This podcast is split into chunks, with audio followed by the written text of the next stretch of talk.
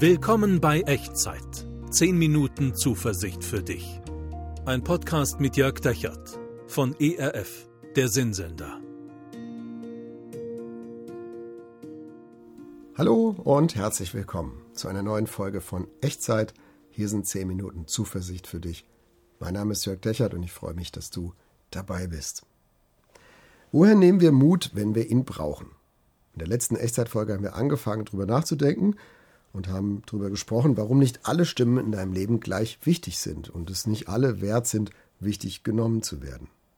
Und heute würde ich mit dir gerne darüber nachdenken, warum Angst ansteckend sein kann und über die gute Nachricht, dass Mut genauso ansteckend sein kann.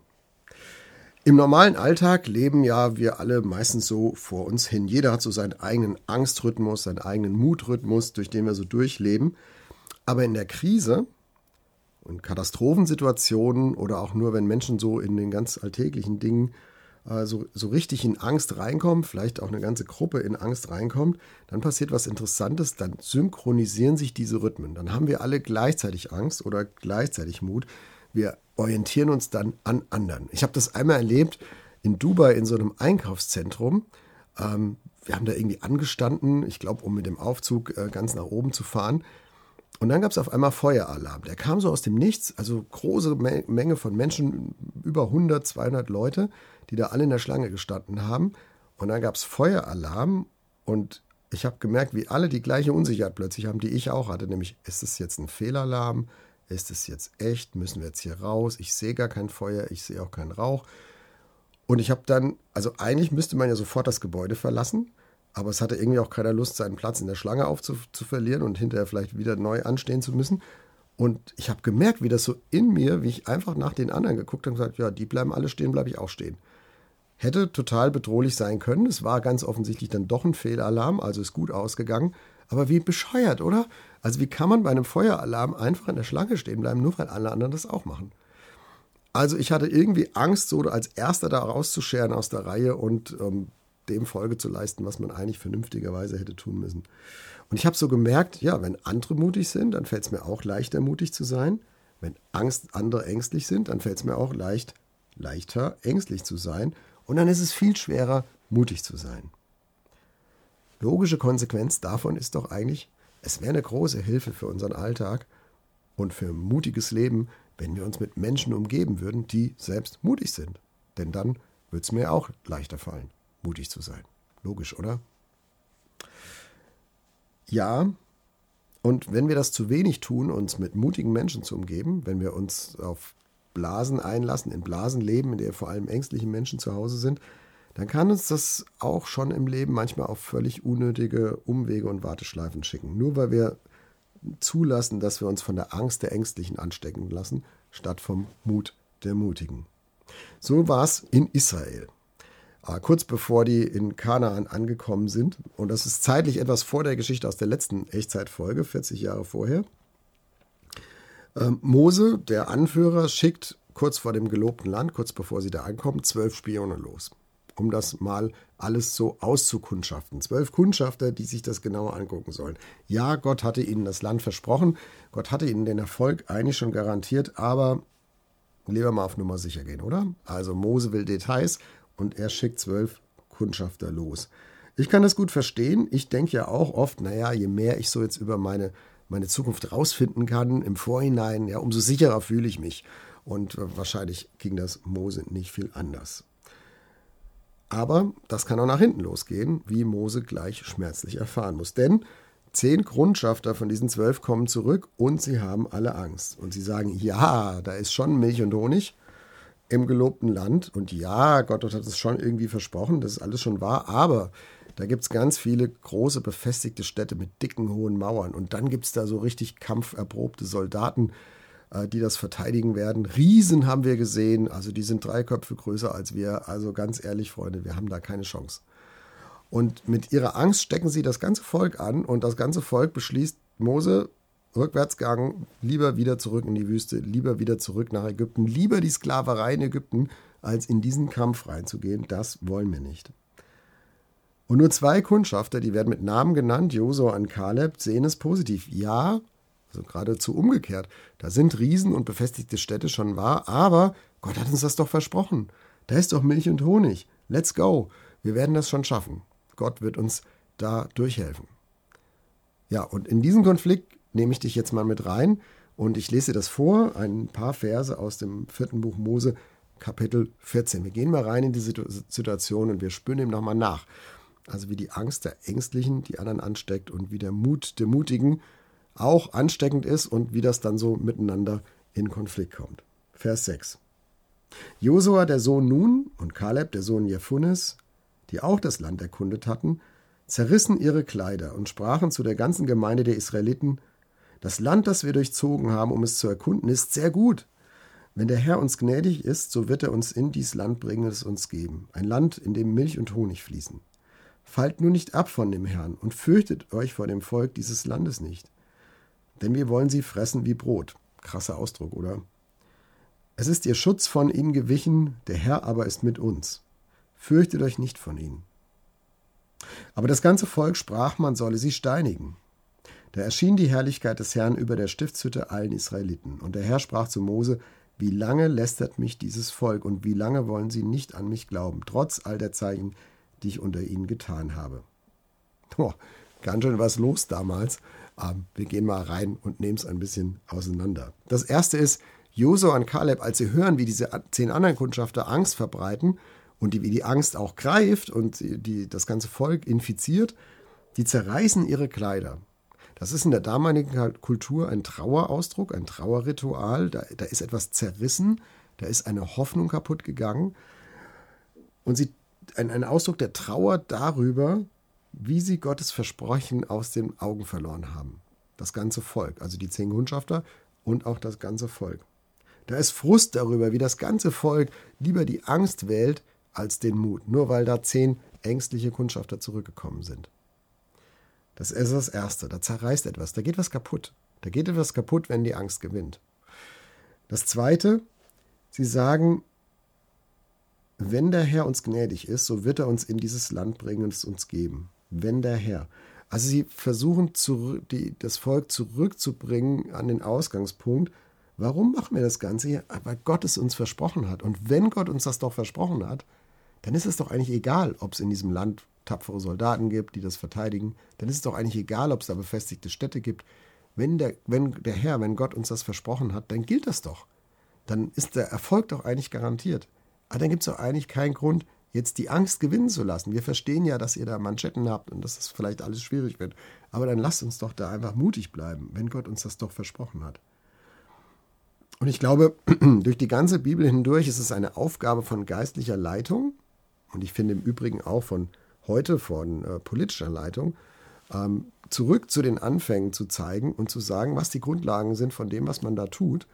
Und dann von daher Menschen auch Mut zu machen und sagen, hey, darauf stehen wir, lasst uns dranbleiben, lasst uns keine Angst haben. Und die Angst überwinden helfen. Es ist völlig normal, dass Menschen Angst haben. Aber wenn sich das synchronisiert in einer Masse von Menschen und der eine den anderen mit Angst ansteckt, dann kommt selten etwas Gutes bei raus wenn der Herr doch uns das Land gegeben hat. Also sie führen zurück auf den Anfang, warum wir das Ganze machen. Und dann kommt was Interessantes. Dann heißt es, das ganze Volk sprach, man solle sie steinigen. Also sie hätten ja auch sagen können, hier Josua, Kaleb, ne, ähm, keine Chance, wir, wir folgen euch nicht, ähm, träumt mal schön weiter, wir kehren wieder um nach, nach äh, Ägypten. Sie hätten es ja cool irgendwie nehmen können. Aber es sind alle in Wallung, es ist Drama und aus der Angst wird plötzlich Gewalt und aus der Angst wird Aggression. Und das Volk versucht Josua und Kaleb sogar mundtot zu machen und sagt, lasst sie uns steinigen, die müssen sterben. Warum ist es so? Ich habe da länger drüber nachgedacht und ich glaube, was hier passiert ist, da gibt es etwas, was Psychologen kognitive Dissonanz nennen. Also da geht etwas auseinander, was die Leute nicht mehr zusammenbringen und dann muss eine von beiden Seiten weichen. Also da geht auseinander Angst auf der einen Seite und der Aufruf zum Mut auf der anderen Seite. Und das geht so auf Spannung zueinander, dass eins von beiden jetzt weichen muss. Die Leute können das nicht mehr aushalten, dass sie Angst empfinden und da Leute dauernd Mut predigen, Josua und Kaleb. Und jetzt muss eins von beiden weichen. Entweder muss die Angst weichen, aber das würde heißen, sich Josua und Kaleb anzuschließen und in den Kampf zu ziehen, oder die beiden müssen weichen, damit ich in meiner Angst bleiben kann. Verstehst du? kognitive Dissonanz. Da geht was auseinander und das Volk kommt an diesen, an diesen Punkt, wo das zerreißt und wo das nicht mehr beides gleichzeitig geht und sie entscheiden sich, lieber Josua und Kaleb zu steinigen, als ihre Angst loszulassen. Irre eigentlich, aber so sind wir Menschen manchmal und erst recht, wenn dann so eine Gruppendynamik noch passiert.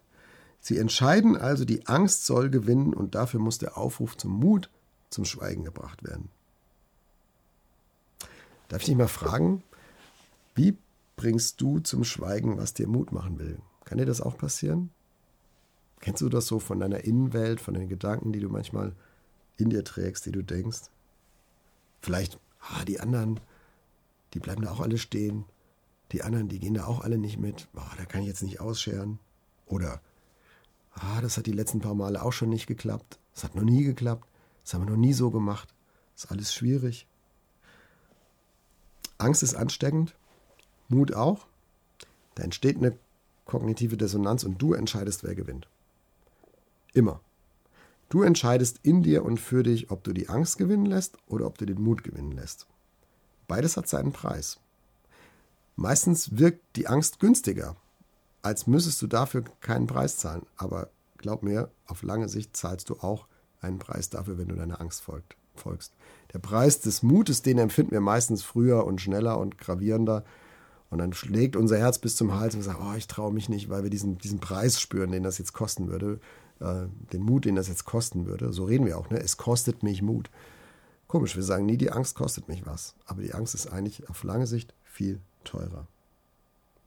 Letzter Punkt, da erschien die Herrlichkeit des Herrn. Gott hält das auch nicht mehr aus, diese kognitive Dissonanz, und er taucht auf und er haut so richtig auf die Pauke. Und er sagt, Freunde, jetzt aber Schluss hier ähm, wie lange soll ich dieses Volk noch ertragen und dieses Gemaule und wie lange soll ich das noch ertragen, dass ihr eure Angst gewinnen lasst, dass ihr euch für die Angst entscheidet und gegen das Versprechen, das ich euch gegeben habe. Und die Herrlichkeit des Herrn erscheint und sie erscheint sozusagen pro Josua, pro Kaleb. Sie entscheidet, äh, die, sie erscheint auf der Seite des Mutes. Gott stellt sich auf die Seite seines Versprechens, auf die Seite des Mutes. Und wenn du dich entscheiden musst, wenn du in diesem Punkt bist, wo du zwischen Angst und Mut wählen musst, dann überleg dir mal, auf welcher Seite Gott in diesem Moment steht. Auf welcher Seite ist das Versprechen Gottes? Auf der Seite deiner Angst oder auf der Seite deines Mutes? Ich glaube, diese Frage kann dir helfen, in dieser Situation mutig zu sein und dich für den Mut zu entscheiden und gegen die Angst. Also, in welcher Situation bist du gerade? Wo musst du dich diese Woche vielleicht entscheiden zwischen ängstlich sein oder mutig sein? Wovon willst du dich lieber anstecken lassen? Von Angst oder von Mut? Und ich würde gern für dich beten und mit dir beten, dass du dich auf die Seite des Mutes stellst und dass du dich erinnerst an das Versprechen, das Gott dir gegeben hat. So wie damals bei Josua und bei Kaleb. Beten wir zusammen? Wir beten. Herr, du kennst die Situation ganz genau, in der ich mich da befinde, vor der ich stehe. Und da gibt es den ängstlichen Weg und den mutigen Weg. Und ich muss jetzt entscheiden. Herr, ich danke dir erstmal, dass du mir das zutraust, diese Entscheidung zu treffen. Und du weißt, dass meine Angst da die Überhand gewinnen will. Und deswegen bitte ich dich, dass du mir Leute schenkst in meinem Umfeld, die mich ermutigen, die mir Mut machen und die mich anstecken mit ihrem Mut. Und ich bitte dich, dass du mir hilfst, auf die zu hören und mich mit denen zu umgeben. Und ich bitte dich, dass du mir hilfst, mich für den Mut zu entscheiden. Bitte hilf mir, mich an all das Gute zu erinnern, was du über meinem Leben gesprochen hast. Danke, dass du bei mir bist. Danke, dass du mit mir gehst. Auch in Situationen rein, in denen ich Mut echt brauchen kann. Amen.